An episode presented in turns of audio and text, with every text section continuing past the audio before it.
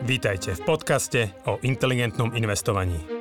Moje meno je Juraj Hrbatý a spolu s Radom Kasíkom a ďalšími kolegami rozoberáme témy, ktoré sú pre nás vášňou. Finančné vzdelávanie, šetrenie a investovanie sú oblasti, ktorými vo Finaxe žijeme každý deň. V tomto podcaste sme spojili naše vedomosti, aby sme vám pomohli žiť pokojnejší život vďaka dobrému finančnému zabezpečeniu. Stiahnite si do mobilu našu aplikáciu Finax a nezmeškáte nové podcasty, blogy či skvelé webináre. Dobrý deň, milí inteligentní investori, vítam vás pri Finax Radí. Moje meno je Jaroslav Kasík a mojimi hostiami sú Juraj Hrbatý a Jan Tonka. Ahojte páni. Ahojte. Ahojte. Už také tradičné zloženie. Vás dvoch majú asi najradšej naši posluchači. Ja by som na úvod ešte aj upozornil a zároveň aj poďakoval za to, že teda naďalej nám otázky posielate. A všimol som si, že v komentároch pod príspevkami sa teda objavujú za vše otázky stále, ako možno položiť otázku. Takže tých možností je niekoľko, vždy v popise videa a na našom YouTube kanáli, keďže toto nie je len podcast, ale robíme k tomu aj video, čiže nás tak nazvať video podcast, čiže vždy v popise videa je aj link na formulár, kde môžete zanechať otázku, alebo potom nám môžete otázky poslať aj e-mailom na mm, adresu client.finax.eu. Pozerám, že dneska väčšina tých otázok je práve, práve z toho e-mailu.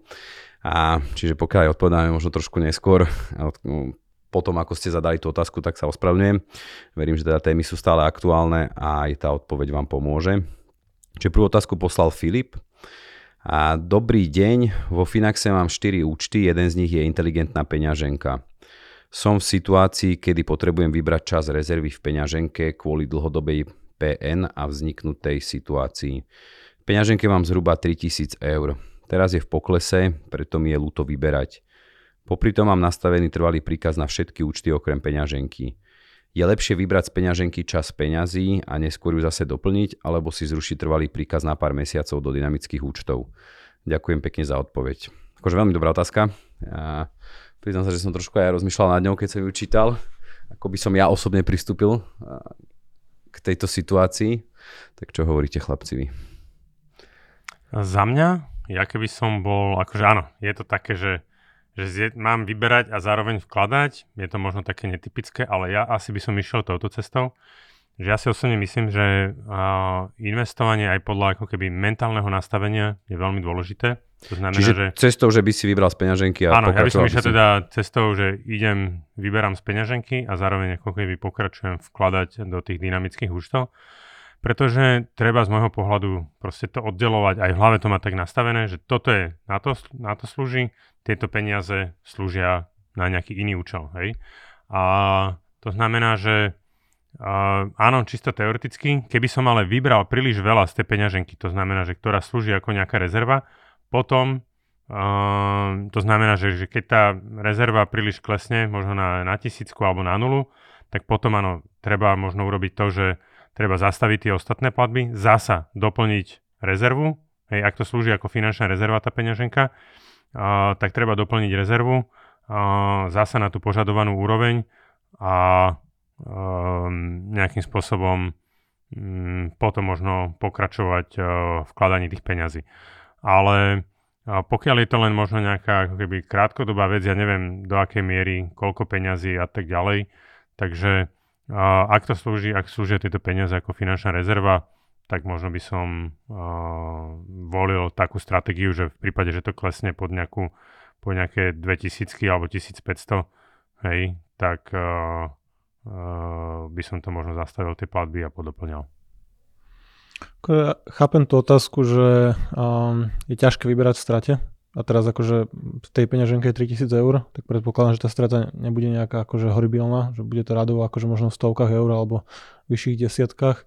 Čiže ono akože určite je ťažké vyberať strate a takéto mentálne účtovníctvo potom vstúpuje do hry, že pozastavím platby a vlastne strata sa nestala, alebo som ju nezrealizoval, mm. ale akože tá strata tam je len, ide o to, ako sa na to pozeráme, ako nad tým uvažujeme. Ale možno by som to povedal ešte jednoduchšie, že tie peniaze, ktoré dneska môžem dávať do tých dlhodobých cieľov, je, očakávaný výnos na tie investované peniaze je vyšší. Lebo proste ide to do dynamickejších portfólií, do portfólií s vyšším podielom akciovej zložky.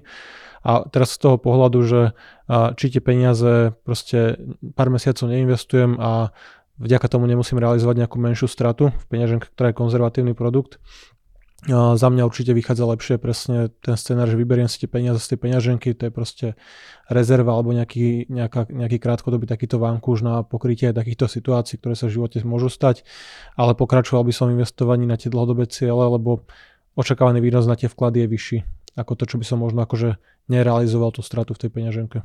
Ale ako, tak či tak to nebude veľký rozdiel, čo sa bavíme možno o, o drobných, aj v jednom aj v druhom scenári. Ale to je celkom zaujímavé, aby som sa ešte možno trošku pristavil pri, tej, pri tých emóciách a pri tej psychológii.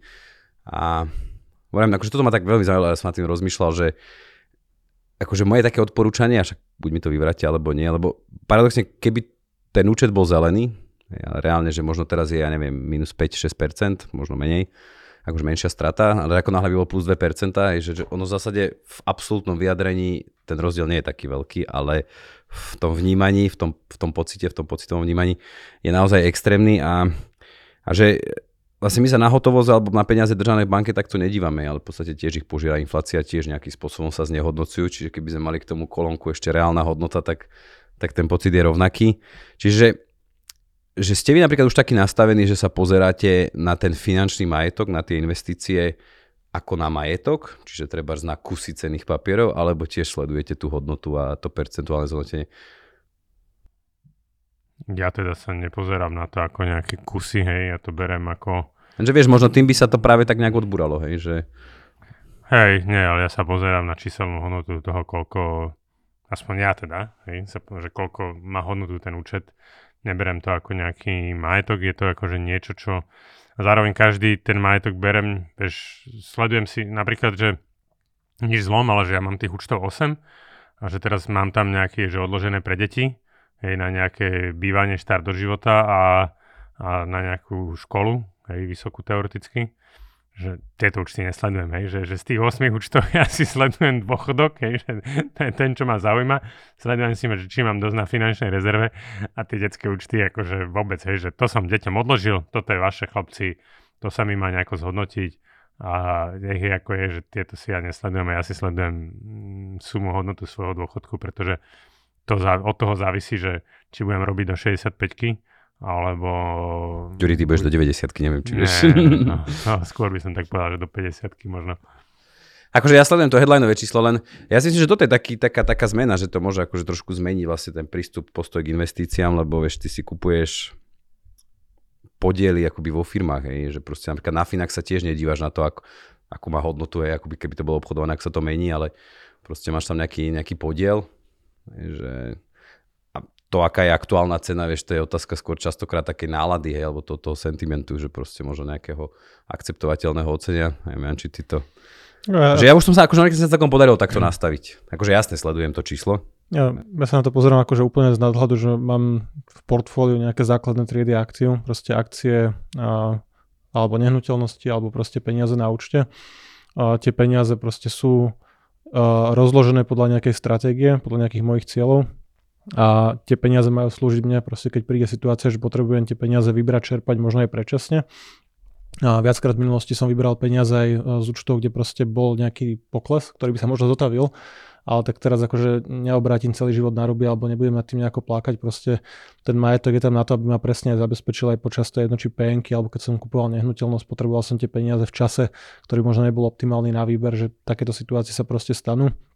Ale akože už posledné roky som nad tým nejako akože nerozmýšľal do, takto do detailu, takto hĺbkovo, že by som sa pozrel, že koľko kusov nejaké akcie alebo nejakého portfólia alebo ETF akože odpredávam a že teraz mi nejako klesa majetok. Proste ja sa pozerám skôr na, na nejaký čistý majetok alebo akože naozaj viac z nadhľadu možno. Ja by som ešte doplnil jednu vec, pretože uh, všimol som si to troška, keď uh, začiatkom februára boli tie trhy jemne vyššie, uh, že veľa ľudí presne ako keby, že to, že má nejakú stratu a vieš, začalo investovať napríklad niekedy v priebehu minulého roka alebo rok predtým, to znamená, že možno v nejakom 50% strate a je to akože veľmi náročné mentálne, proste, že tú stratu tam nejakú mať.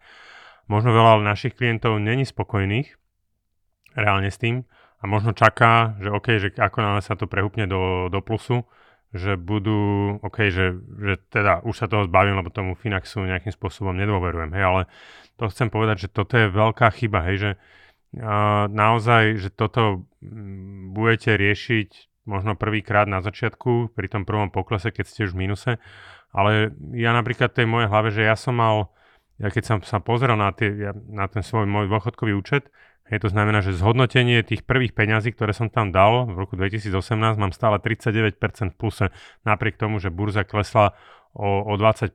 Hej, to znamená, že, alebo ja neviem, 15% dneska, alebo 10, hej.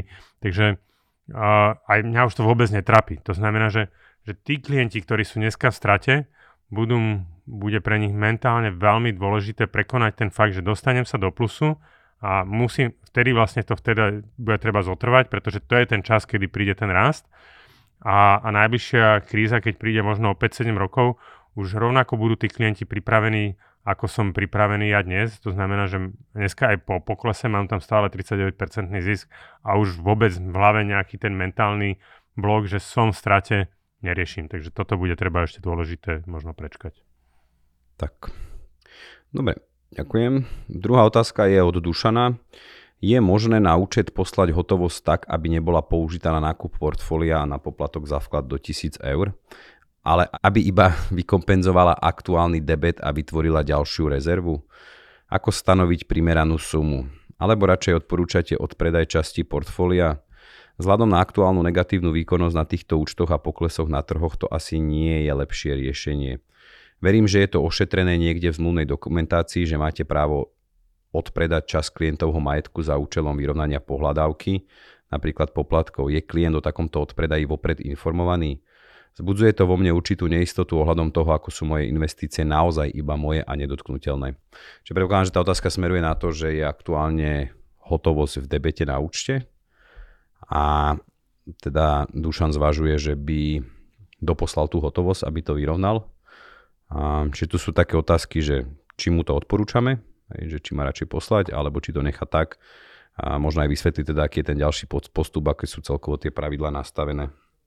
Dobre, môžem ja začať tým, že ako to je nastavené, zoberme nejakú príkladovú investíciu, mám 10 tisíc eur, a investu- tieto peniaze, keď sú zainvestovávané, tak e, my v pravi- z pravidla väčšinou chceme investovať 98,5% toho majetku.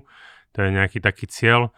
Je to dané z dvoch dôvodov. Je to dané e, z dôvodu toho, že my keď robíme nákupné objednávky, to znamená, že 9000, ako keby 9850 eur chceme, aby bolo zainvestované a 150 eur by malo ostať teoreticky v hotovosti. A je to dané z dvoch dôvodov. Je to dané kvôli tomu, že e, v čase, keď vytvárame tie nákupné objednávky, môže dojsť nejakému posunu na trhu. Častokrát vidíte, že tie, tie burzy e, denne kľudne spravia percento vo volatilných, alebo v čase, keď je tá burza veľmi rozkolísaná, kľudne urobí aj 2% jedným alebo druhým smerom. Počas korony to bolo aj 10%. Áno, to znamená, že, že dávam, ďaká tomu táto rezerva nám slúži na to, že keby ten trh od momentu, kedy sa tie vytvoria tie objednávky, kým sa to zrealizuje, hej, čiže my máme 45 tisíc klientov, aj kým to celé zomele ten software, kým sa to celé sprocesuje nákupy, tak je tam rozdiel možno niekoľko hodinový odstup tak vlastne časť toho bufferu slúži na to a časť toho bufferu alebo tej rezervy slúži na to, že keď uh, práve keby, že my si chceme na mesačnej báze strhnúť alikvotný poplatok, aby sme nemuseli klientovi odpredávať.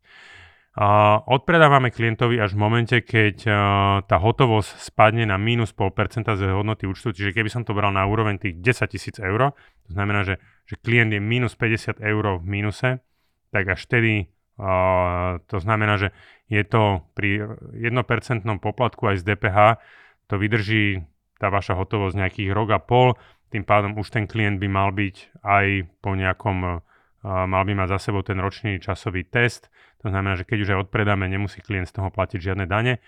A zasa odpredáme uh, toľko, uh, aby, aby sa tá hotovosť navyšila zasa na 1,5% u klientov, ktorí posielajú pravidelné platby mesačné, uh, dajme tomu 50-100 eur uh, pri tom 10 tisícovom účte, toto nejakým spôsobom neprichádza do úvahy.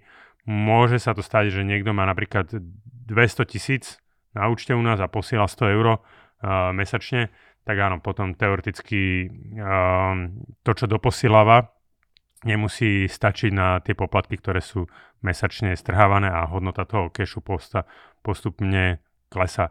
Takže v čase, keď my to navyšujeme tú hotovosť, uh, tak už tie akcie by mali mať splnený ročný časový test, takže nemal by byť s tým vôbec žiadny problém a nejakým spôsobom toto celé manažujeme. Ak klient vidí, že má nejaký debet, môže samozrejme kedykoľvek doposlať, ak sú to nejaké jednorazové vklady na, na účtoch, na ktorých bežne nedoposielava peniaze, aby sme mu potom čas nevy, nevypredávali, ale v zásade Uh, neviem, či, neviem, či, či som povedal všetko. Všetko. Myslím, že všetko, ja by som len k tej druhej časti, k tej bezpečnosti, že ako sa pozerať na to, že či ten majetok je naozaj klientov. Čakaj, ja si to, to je taká zaujímavejšia. Ďuri, Ďuri môže nastúpiť na front office. Áno, áno, berem Krásne to všetko, všetko zodpovedal. Hej, a k tej, k tej druhej časti, že či to vyvoláva nejaké obavy, že môžeme siahnuť na ten majetok, ja by som povedal, že toto je úplne štandardný spôsob účtovania poplatkov. A či už máš uložené peniaze v podielových fondoch, kde sa tie poplatky za riadenie, depozitár, celkovú správu tej investície sa účtujú priamo z majetku vo fonde, ty to akurát nevidíš, že vy, tvoj čistý výnos, akože hodnota toho jedného podielového listu tej tvojej investície reflektuje to, že na pozadí ten správca uplatní všetky poplatky, ktoré sú spojené s tou investíciou ale to samozrejme neznamená, že ty nie si konečným vlastníkom cenných papierov, že tá investícia je tvoja, ale správca keby neúčtoval poplatky a presne predstav si klienta, ktorý má, neviem, 100, 200, 300 tisíc zainvestovaných a 10-20 rokov by na ten účet neposlal žiadne peniaze, tak tam by sa vytvorila obrovská minusová položka debet. A teraz akože nikto nebude nejako takto akože financovať ten biznis, že by išiel do straty na správe toho majetku, lebo klienti neposielajú, čiže Štandardne tam je nejaký mechanizmus. U nás je to presne ako Ďuri povedal. Podielové fondy to majú jednoduchšie, lebo si to zúčtujú vlastne priamo z tvojho majetku, že o to máš menej, len to nevidíš, takže to nejako nevyrušuje. Ale rovnako aj keď máš uh, peniaze na účte v banke, tak tiež akože sú to tvoje peniaze, sú chránené, sú proste, a máš ich tam, ale banka si zaučtuje vočný poplatok mesačný zavedenie účtu. Že to je asi jediná platba, s ktorou nemusíš dávať nejaký súhlas, že nie je to trvalý príkaz, nespravil si to ty aktívne a na konci mesiaca banka mi zoberie 8 eur za podnikateľský účet alebo za vedenie účtu. Či to nenarúša to, že nie si, nie si majiteľom toho, ale proste s každým nejakým majetkom sú spojené nejaké náklady nehnuteľnosť tiež je tvoja, ale tak musíš platiť nejaké majetkové dane. Skús ich nejakú dobu neplatiť a, a veľmi, veľmi rýchlo zistíš, že bude problém. Aj to naše mesačné strhávanie toho poplatku je to úplne bežný štandard. Akúkoľvek službu máte, myslíte, že, ja neviem, že nejaký Netflix by ste si ako keby objednali a potom zaplatíte to na konci o, o 3 roky? No nie. Hej, že akože všetky tie firmy, my potrebujeme, naši zamestnanci tiež dostávajú výplaty nieraz za 3 roky, ale mesačne. To znamená, že ten cash flow nejakým spôsobom tam musí byť nastavený a je to úplne bežný štandard, by som povedal, úplne všade uh, na svete aj v rámci finančných služieb. No, u, nás to, u nás to je viacej vidieť, že ľudia, keď sú zvyknutí na nejaké uh, v minulosti žetpečka alebo na nejaké podielové fondy, tak tam si nevidel ten poplatok. Áno, tam, ale takisto... Tá bol tam, samozrejme tam je, len si ho, ne, len si ho nevidel. Áno, toto sa dá vnímať ako benefit, že u nás je to aspoň také transparentnejšie. Áno. Ale vidíš, tu je akože zasa pokračujem aj v tej predchádzajúcej otázke, že zase tá, taká tá psychológia, hej, že kým to je v banke a strháva sa ti to z toho účtu, hej, tak by to neriešiš až také, že už si na to zvyknutý, ale že tu presne narážame na ten problém, že zrazu, keď to už kvôli tomu sa musí odpredať nejaký majetok, že to je presne, ako sa bavili pri tej prechádzajúcej otázke, už to, už to pôsobí trochu inak. Hej? Hey, ale, ale v zásade je to to isté, že v banke tiež ti klesne tvoj majetok. Ano. Je to hotovosť na účte a príde, akože asi nikto by nerozporoval, že banka ti strhla akože poplatok za vedenie účtu, proste ponúkajú ti bankové služby, máš kartu, bankomaty, pobočkovú sieť, robíš proste trvalé príkazy a za, za, to, za tú protihodnotu im zaplatíš nejaký, nejaké peniaze, ten balík. Pri investičnej službe akože tá istá analogia spravujeme peniaze, manažujeme portfólio, nakupujeme, predávame, vedieme evidenciu, tak je tam nejaký poplatok. Len proste tiež, a tiež je účtovaný mesačne, tak ako v banke. Hej. Dobre, dobre, ja to teda tak iba uzavriem, že samozrejme to, že človek proste dopošle prostriedky, nič nepokazí, že v podstate je to stále o tom budovaní majetku, čiže ten majetok navyšuje, alebo teda nie je potrebné ho nejakým spôsobom odpredávať na to, aby bol pokrytý poplatok. Ale znovu to nespraví nejaký veľký rozdiel v dlhodobom horizonte, že ten majetok je zainvestovaný v priemere povedzme na 99%, a teraz, že či dopošleš nové peniaze, aby sa čas neodpredala, že stále sú to tie isté peniaze. Je to Áno, ale nejaký príklad takého mentálneho každý vklad prispieje k tomu budovaniu. Áno, akože, akože určite každý vklad prispieje, ale že či ide na poplatok alebo ide do, do investovania, že len presúvame peniaze. Akože... Ak sme to náhodou nespomenuli, tak treba povedať, že všetko je automatizované. Takže ľudia, ktorí sú náhodou v debete, že vôbec nemusíte nič robiť, hej, všetko sa automatizuje, my to automaticky často odpredáme a drvá väčšina ľudí, 90, by som povedal 8%, 99% ľudí si ani nevšimli, že, že sme čas e, toho majetku odpredali, aby sme navýšili tú hotovosť. Ale takto, akože je to transparentné, to nie, že by to bolo schované, že proste uvidíš to Hej. v obchodoch, uvidíš to v nákupoch, v predajoch, akože všetky tieto transakcie sú zaevidované, čiže to nie je také, že by sme o tom klienta na schválne informovali alebo nejako schválne. E, ono to hlavne nevedie k nejakej zmene hodnoty Stra- portfólia. Áno, áno. Dušan také... jeden zo 100. No, možno aj tisíc. No. možno aj tisíc. Dobre páni, tak ďakujem, ďakujem za vaše odpovede, ďakujem aj našim poslucháčom a divákom za otázky. Verím teda, že sme zasa trošku objasnili naše fungovanie a pomohli vo vašom rozhodovaní. Teším sa teda na ďalšie pokračovanie Finax radí. Všetko dobré, dovidenia. Dovidenia, do počutia. Dovidenia, do počutia.